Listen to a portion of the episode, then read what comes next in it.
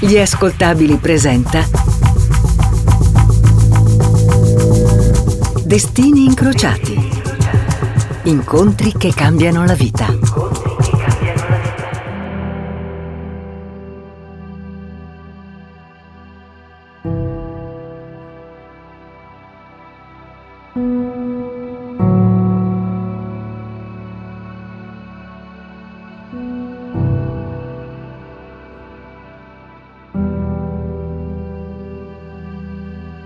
What is impossible?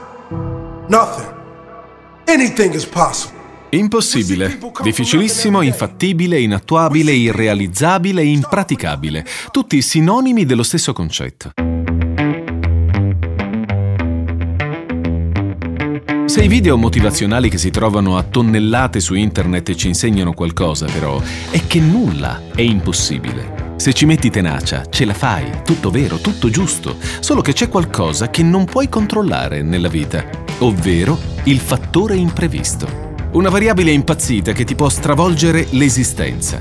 Sono Giacomo Zito e oggi a Destini Incrociati raccontiamo la storia di due personaggi che sono diventati dalla volontà di ferro e che però, se non si fossero incontrati quasi per caso, non avrebbero lasciato un'impronta profonda nelle rispettive vite. Due tipetti che hanno scoperto che l'imprevedibilità nella vita è l'ingrediente base di una ricetta spesso amara. Non sempre possiamo decidere quello che ci succederà. Eh sì, oggi a Destini Incrociati raccontiamo l'incontro di un uomo e di una donna piuttosto ambiziosi che in modi diversi si sono aiutati l'uno con l'altra e non per forza nella maniera più ovvia. Il loro è un incontro fatto di imprevisti, di non detti, di fama, di gloria, di polemiche. Tutto è il contrario di tutto. Beh, loro due le cose le fanno sempre in pompa magna, anche a costo di sembrare impopolari. Nel bene e nel male, purché se ne parli, scrive Oscar Wilde nel ritratto di Dorian Gray. Una lezione che i protagonisti di questa puntata hanno ben scolpita in testa, anche se il romanzo neanche lo hanno letto, probabilmente.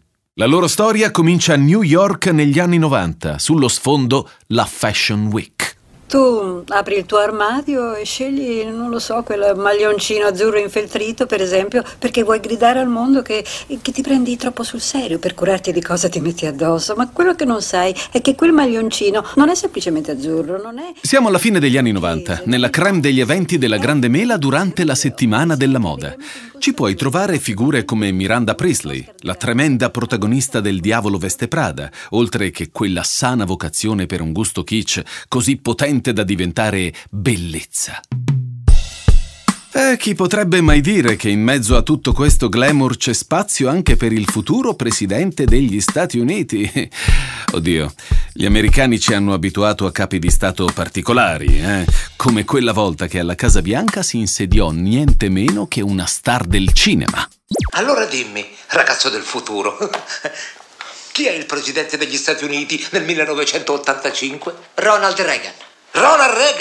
L'attore! Il futuro presidente in questione all'anagrafe fa Donald John Trump, l'uomo che rischia l'impeachment ogni volta che fa login su Twitter. L'avversario di Hillary Clinton alle elezioni del 2016, nel 1998 di politica ancora ne mastica poca e male. Trump convince più per il suo modo diretto di dire le cose che per la sua visione politica. Le interviste che rilascia, i post su Twitter, le apparizioni pubbliche indicano che le sue preferenze politiche sono improvvisate, contraddittorie. Alle porte del nuovo millennio, a Donald Trump la Camera Ovale non interessa. È uno degli imprenditori più aggressivi nel settore immobiliare, un vero cerbero nel suo campo. Uno così la passione d'impresa ce l'ha nel sangue ed è il suo caso.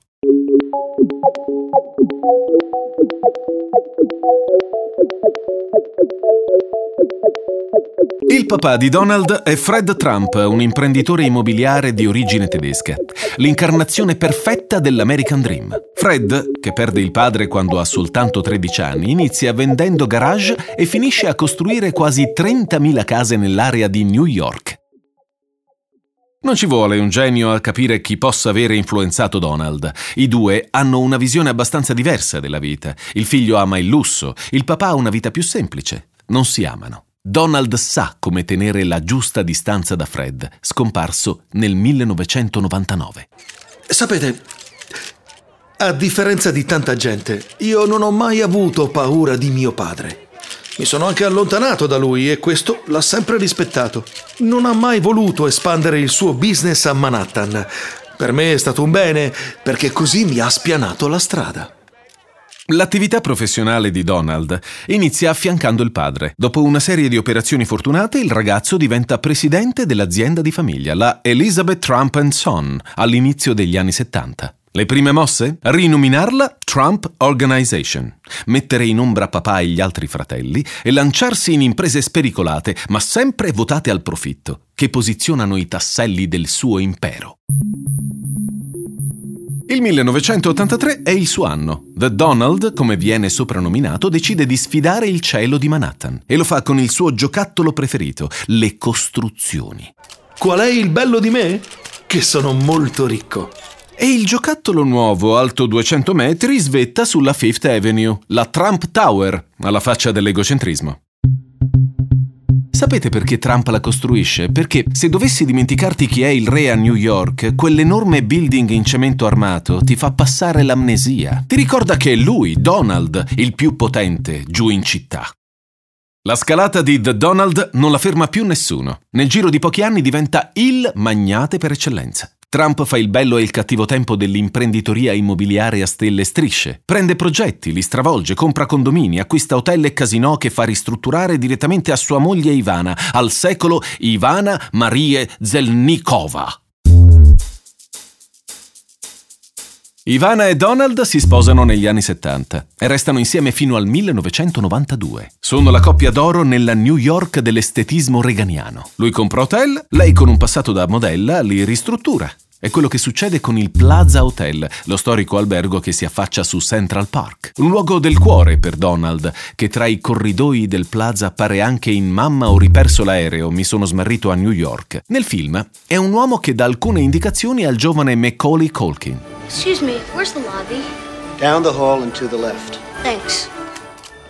Il Plaza non è solo un palazzo, è un'opera d'arte. Ne sono innamorato. Il Plaza è il luogo del cuore pure per Ivana. Lei, modella cieca, supervisiona i lavori di restauro dell'hotel e assume ruoli sempre più importanti alla Trump Organization, forse troppo importanti. Mettere la propria donna a lavorare è pericoloso, soprattutto se il business è il tuo. C'era la dolcezza in Ivana e c'è ancora, solo che durante il periodo alla Trump Organization era diventata un dirigente, non era più una moglie. Beh, penso che sia stata questa la causa della nostra rottura. Non proprio. La causa della rottura ha un nome e un cognome. Marla Maples, professione, reginetta di bellezza e seconda moglie di Donald Trump. Il magnate non è affatto immune alle donne affascinanti. E così finisce il matrimonio con Ivana, che diventa la first wife per antonomasia, la consorte abbandonata per una donna più giovane. Una categoria di cui diventa testimonial, tanto da suggerire consigli alle colleghe, come dimostra il suo cameo nel film Il Club delle Prime Mogli. Ladies, we have to be strong and independent. And remember, what? Don't get mad, get everything. All'incontro che gli cambierà la vita, Donald Trump ci arriva così, tra donne bellissime, affari da capogiro e uno spirito contraddittorio, imprevedibile, a suo modo dissacrante. Un uomo a cui non puoi mettere briglia, neanche in amore. E chi sarà mai il personaggio, o meglio la signora che gli cambierà l'esistenza? Marla Maples, no? No. Forse Ivana, la prima moglie? Nada. La donna che gli stravolge i suoi piani si chiama Melania Knauss. Solo che preferisce farsi chiamare Knauss alla tedesca, più semplice da pronunciare, e di Sevinica, una cittadina di provincia della Slovenia, a un'ora di macchina da Lubiana, capitale del paese. Suo papà, Victor, ha una concessionaria di auto e motociclette. Mamma, Amalia, invece, disegna e cuce abiti, una passione che influenza le scelte future di Melania, proprio come gli affari sono stati il trait d'union fra Donald e Fred Trump. Mia madre è una donna davvero speciale. È elegante, ha stile. Ha lavorato nell'industria della moda per tantissimo tempo.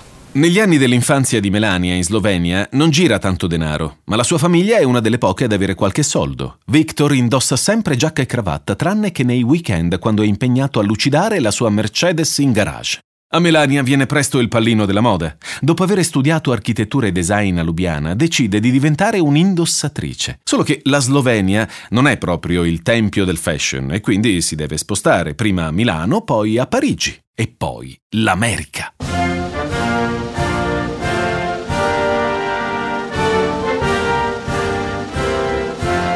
È nel Bengodi dell'American Dream che la modella Melania arriva nel 1996. Ci vogliono ancora 2 anni prima dell'incontro con Trump. Il party che stravolgerà i destini di entrambi è ancora lontano. Per quella ragazza che arriva dalla Slovenia, l'America è pazzesca. Tiffany, le 1000 luci di New York, come nel romanzo di J. McHenry, l'Hudson River. Destini incrociati. Ehi, come va questa prova di vita di coppia? Bene, è che c'è una difficoltà piccola, ma che mi infastidisce un po'. Harry inzuppa troppe volte. No, posso capirti. E tu prendi un bel respiro. Sono Giacomo Zito e a Destini Incrociati siamo nella New York di fine anni 90. 1998, per essere precisi. La città alle porte del 2000 è in preda a un'estasi sfrenata e molto glamour. Sicuramente a dare un contributo ci pensano le ragazzacce di Sex and the City, la serie che sdogana il sesso, drink come il Cosmopolitan e le scarpe di Manolo Blahnik. Quando Donald incontra Melania, la ragazza vive a pieno regime nel vortice della movida newyorkese. Come modella non ha mai sfondato sul serio. Ha 28 anni, da 2 vive negli Stati Uniti e i cachet alla Naomi Campbell ce li ha solo Naomi Campbell. Melania ci prova. A portarla negli States ci ha pensato un italiano, Paolo Zampolli, imprenditore di Milano che vive a Manhattan. Negli anni 90 ha un'agenzia di modelle, la ID Models, ed è socio di Donald Trump. Ma Melania è bellissima, è una donna semplice. L'ho conosciuta a Milano e mi è sembrata una con la testa sulle spalle. L'ho invitata subito a seguirmi negli Stati Uniti, una ragazza molto riservata. Non usciva neanche tanto spesso, era diventata molto amica della mia fidanzata di allora e mi ricordo che vivevamo nello stesso palazzo, vicino a Union Square. E sì, ogni tanto la invitavamo a qualche party. L'incontro di oggi a Destini Incrociati parla un po' di italiano. È Paolo Zampolli a presentare il futuro presidente degli Stati Uniti d'America alla sua gentile consorte che quella sera del 1998 avrebbe potuto rimanere a casa. E invece Melania segue Paolo al club Kit Kat vicino Times Square. Non lo sa che la sua vita sta cambiando. Quella sera al Kit Kat doveva esserci anche Donald, con cui ero amico da tempo. Lui è arrivato a braccetto con Celina Midelfart, un'ereditiera norvegese. Neanche il tempo di guardarsi attorno però, e la sua attenzione è stata catturata dalla bellezza di Melania. Tra profumi nauseanti, scollature vertiginose e taxido di Armani, la First Lady che viene dalla Slovenia si trova a suo agio, ma non troppo. Si è accorta che Mr. Donald Trump la scruta da lontano con lo sguardo di chi ha appena individuato la sua preda. Non si sono mai conosciuti di persona, ma per Melania la sua fama di playboy non è un segreto. Un cascamorto con 2 divorzi alle spalle, tante ninfette alle calcagna, è l'ultima cosa che vorrebbe. Dalla prospettiva di Donald, invece, la faccenda è diversa. Avete presente cos'è un colpo di fulmine? Dicono che quando uno incontra l'amore della sua vita il tempo si ferma. Ed è vero. Quello che non dicono è che quando il tempo si rimette in moto va a doppia velocità per recuperare. Donald è incantato, ma non essendo proprio l'ultimo dei romantici si lascia prendere dall'istinto. Rifila a Céline una coppa di champagne e la smolla sul posto, dirigendosi verso Melania. La sua tattica è precisa. Lui è Donald Trump, non ha tattiche. Sono attratto dalle belle donne. Le bacio subito. È come se ci fosse una calamita e quando sei famoso loro ci stanno e te lo lasciano fare. Puoi fare qualunque cosa. Solo che Melania batte in retroguardia. Non ha la benché minima intenzione di cedere. Donald si avvicina verso di lei tracciando un varco nella stanza. Lei già lo percepisce. Quest'uomo pensa che tutto nella stanza e fuori nel mondo gli sia dovuto. Trump si avvicina alla sua preda. No, non la bacia. Melania è accogliente come una stalattite. Lui increspa un po' le labbra, come fa quando vuole sentirsi sensuale. La donna si presenta, Donald percepisce una cadenza da Europa orientale. Le donne dell'Est oggi sono conosciute per sollevare polveroni alla Rai e per incantare il cuore di Donald Trump. Davanti a Melania l'uomo è impacciato, farfuglia qualcosa e poi si comporta come un perfetto, ordinario maschio alfa. Chiede alla modella il numero di telefono.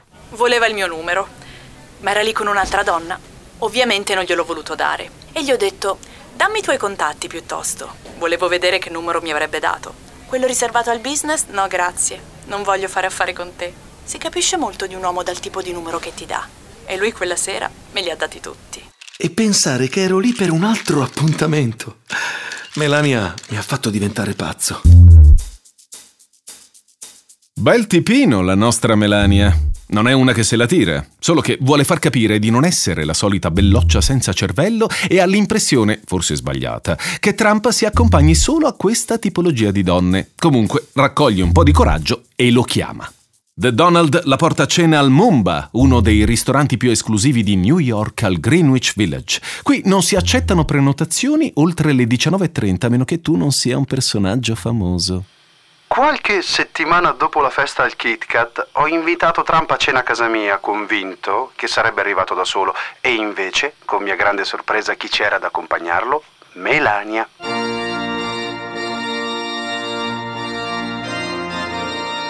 Donald e Melania si fidanzano ufficialmente nel 2004 e si sposano l'anno successivo a Palm Beach, in Florida. Il ricevimento si tiene in una delle tantissime proprietà di Donald. Tra gli invitati ci sono anche l'allora presidente degli Stati Uniti Bill Clinton e sua moglie, la senatrice Hillary, che nel 2016 sfida Donald alle presidenziali.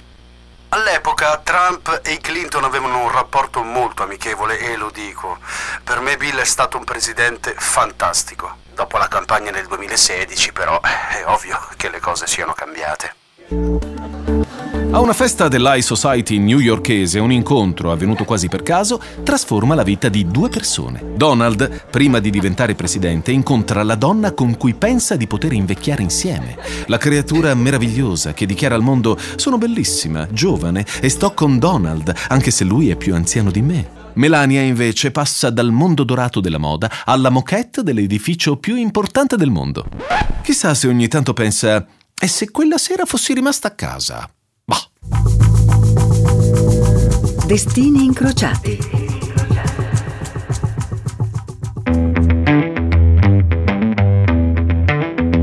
Sono Giacomo Zito e oggi a Destini Incrociati siamo negli Stati Uniti, a cavallo tra la fine degli anni 90 e i giorni nostri. L'incontro che raccontiamo è quello del presidente Donald Trump, controversa guida della nazione, e sua moglie Melania, passata dagli shooting fotografici agli incontri istituzionali con Papa Francesco. Ma è tutto oro quello che luccica? Beh, non sempre. Con umiltà e gratitudine accetto la vostra candidatura alla presidenza degli Stati Uniti.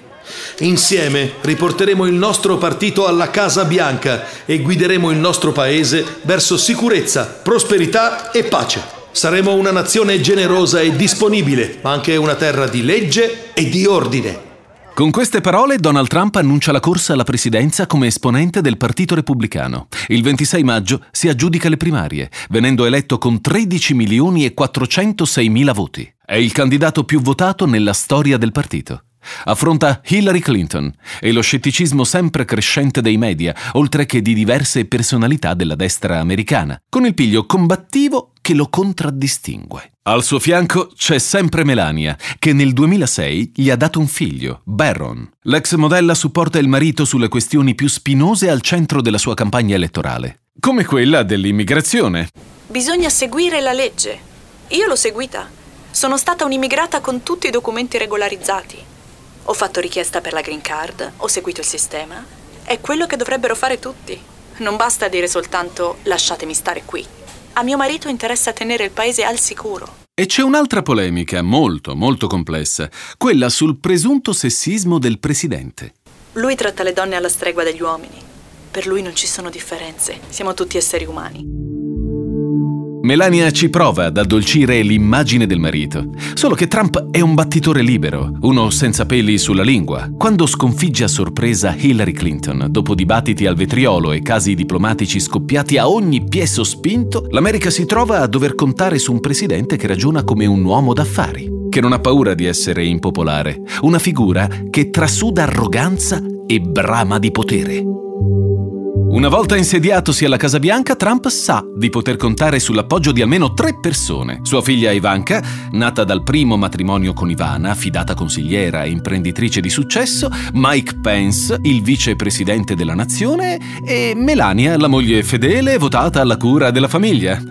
Un attimo, ma lei non era quella che avrebbe dovuto tenere testa a Donald? La sexy donna di ghiaccio, pur di sostenere il marito in ogni sua pubblica dichiarazione, si è convertita in una tutrice del focolare domestico.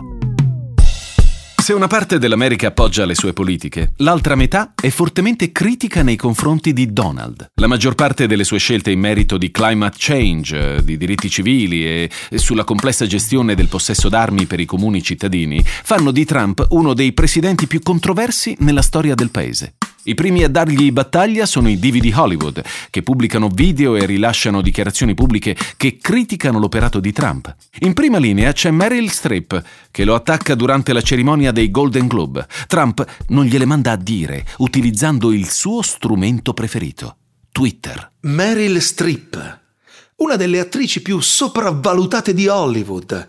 Non mi conosce, ma mi ha attaccato ieri sera ai Golden Globe. È una lacchè di Hillary, che ha perso grosso.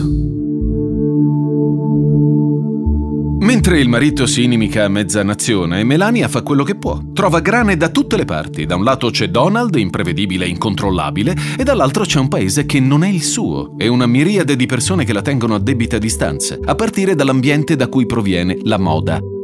Tom Ford, Marc Jacobs e Christian Siriano dichiarano di non volerla vestire in alcuna occasione. Saranno Dolce e Gabbana ad aggiudicarsi l'appalto che non vuole nessuno. La First Lady sfoggia in più occasioni le loro creazioni, come quando in visita a Catania per il G7 si presenta a una cerimonia del tè con una giacca da $51.000 firmata dagli stilisti italiani. Meglio così. Una First Lady che si veste da Primark? Nah.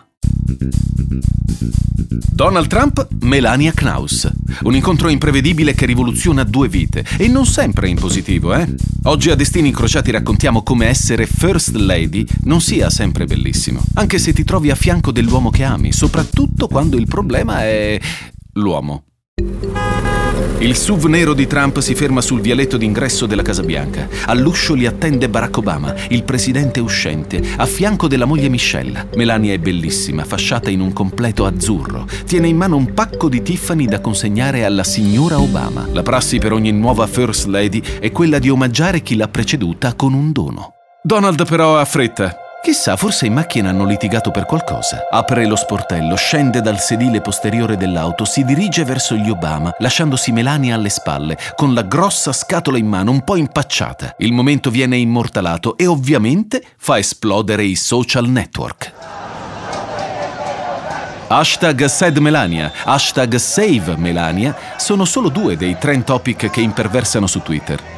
Free Melania appare scritto su uno dei cartelloni portati in mostra dalle femministe della Women's March, la manifestazione organizzata per protestare contro la visione maschilista di Donald Trump, comprovata da fuori onda e dichiarazioni pubbliche in cui il presidente si lascia andare a considerazioni poco eleganti sul sesso femminile. Dopo l'umiliazione sotto gli occhi degli Obama, Melania sembra ripensare ai giorni della campagna elettorale, in cui a comando tesseva le lodi del marito senza battere ciglio, quasi come un automa. È gentile, ha un grande cuore, è intelligente, è un grande comunicatore, è un vero leader, un uomo giusto. Donald dal canto suo sembra non accorgersi di quanto sua moglie stia iniziando a mostrarsi insofferente, o forse fa finta di non capirlo. Lui le ha cambiato la vita, lei gli ha trasformato la sua. Non è contenta di essere la compagna dell'uomo più potente del mondo? L'idillio, a quanto pare, non è così saldo. Donald intanto è sempre più incontenibile. Al liceo Marjorie Stoneman Douglas di Parkland in Florida, un ex studente apre il fuoco, uccidendo decine di persone. Torna a pulsare il tema del possesso di armi da fuoco anche per i cittadini. Trump non ci pensa 2 volte a fornire il suo punto di vista. Bisogna valutare la possibilità di dare armi a insegnanti esperti di armi con un passato militare o un addestramento speciale. Gli attacchi finirebbero. Bisogna essere aggressivi. La difesa da sola non funzionerà. I problemi però ci sono già. Qualche mese prima, il 22 maggio 2017, la coppia atterra a Tel Aviv per una delle numerose visite presidenziali. Donald, fiero come un pavone, attraversa il red carpet, il petto in fuori e il sorriso smagliante nello stile del maschio alfa americano puro sangue. Melania è al suo fianco, di bianco vestita. Davanti ai fotografi e ai curiosi, Donald tende la mano verso quella della moglie. Lei però la ritrae. È stizzita. Se le pareti di quell'aereo privato potessero parlare... Salto in avanti. Ancora emergenza immigrazione, giugno 2018. Più di 1.000 persone cercano di entrare illegalmente dal Messico agli Stati Uniti e vengono fermate al confine. Tolleranza zero è il mantra dell'amministrazione Trump. I migranti vengono chiusi in gabbia. Il massimo di umanità? Una coperta di emergenza per proteggersi dal freddo della notte. Gli Stati Uniti non hanno pietà neppure dei bambini, che vengono separati dai genitori. La notizia fa il giro del mondo. L'opinione pubblica e anche gli stessi repubblicani si scagliano contro il presidente, che per tutta risposta sfodera la sua arma segreta, Melania. La prima moglie d'America vola in Texas, al confine, dove si trova il centro di detenzione che ospita i migranti. Un gesto nobile, se non fosse che Melania si presenta al centro con uno spolverino verde di Zara, valore di mercato $39. Sul retro campeggia la scritta «I really don't care». Do you? A me non importa. A te? Come darsi la zappa sui piedi? I social esplodono, tutti si chiedono «È un messaggio per Trump? Si riferisce ai migranti? Non ci è dato saperlo». Vero è che quella giacca fa parte di una collezione del 2016, non dell'altro ieri. Non può essere un caso che proprio in quel contesto abbia deciso di indossarla. O forse sì. Quale che sia la risposta, la coppia continua a cadere in un loop infinito di brutte figure e incidenti diplomatici.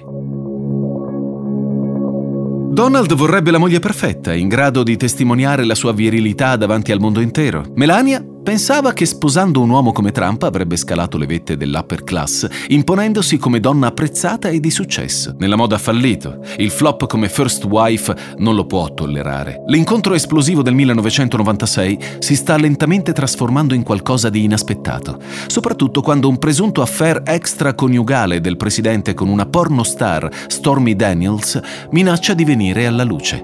Conoscendo il temperamento di The Donald, sarebbe davvero così scandaloso?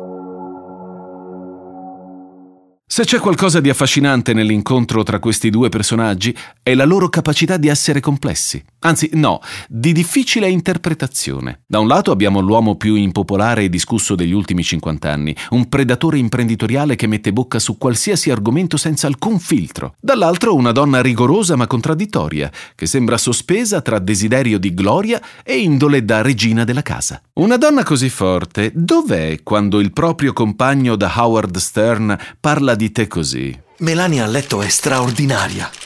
Non penso vorrebbe che ve lo dicessi. L'incontro tra questi due signori così strambi non smette di stupire. È come se fossero protagonisti di un romanzo a episodi. Cosa succederà di coinvolgente nelle loro vite? E la cosa più assurda è tornare a pensare come, se non ci avesse pensato il caso, forse non si sarebbero mai conosciuti. Ognuno nel bene e nel male ha portato all'altro qualcosa di inaspettato, di imprevedibile. Tutti e due pensavano di trovare nell'altro qualcosa di diverso da quanto hanno trovato nella realtà. La loro non è solo una storia d'amore, è un gioco, un ricatto sottile di luci e ombre. Trump, senza l'appoggio della Knauss, sarebbe ancora più vulnerabile davanti alla rapacità dei media. Lei, senza di lui, infrangerebbe il sogno della ragazza slovena degli anni 90. Il problema tra Donald e Melania non è comprendere se si amino ancora o meno, è scoprire chi sarà quello che resiste più a lungo. Beautiful and elegant, elegant and good for me. Well, it's my choice for America. Very happy with I support my husband. Fabulous first lady. Destini incrociati è una serie di inediti in esclusiva per Gli Ascoltabili, curata e condotta da Giacomo Zito. Questa puntata è stata scritta da Giuseppe Paternò Raddusa. Editing e sound design di Sara Varricchione e Michele Marino Gallina. Prodotto da Giacomo Zito e Simone Di Mezza. Tutti i diritti riservati per Gli Ascoltabili.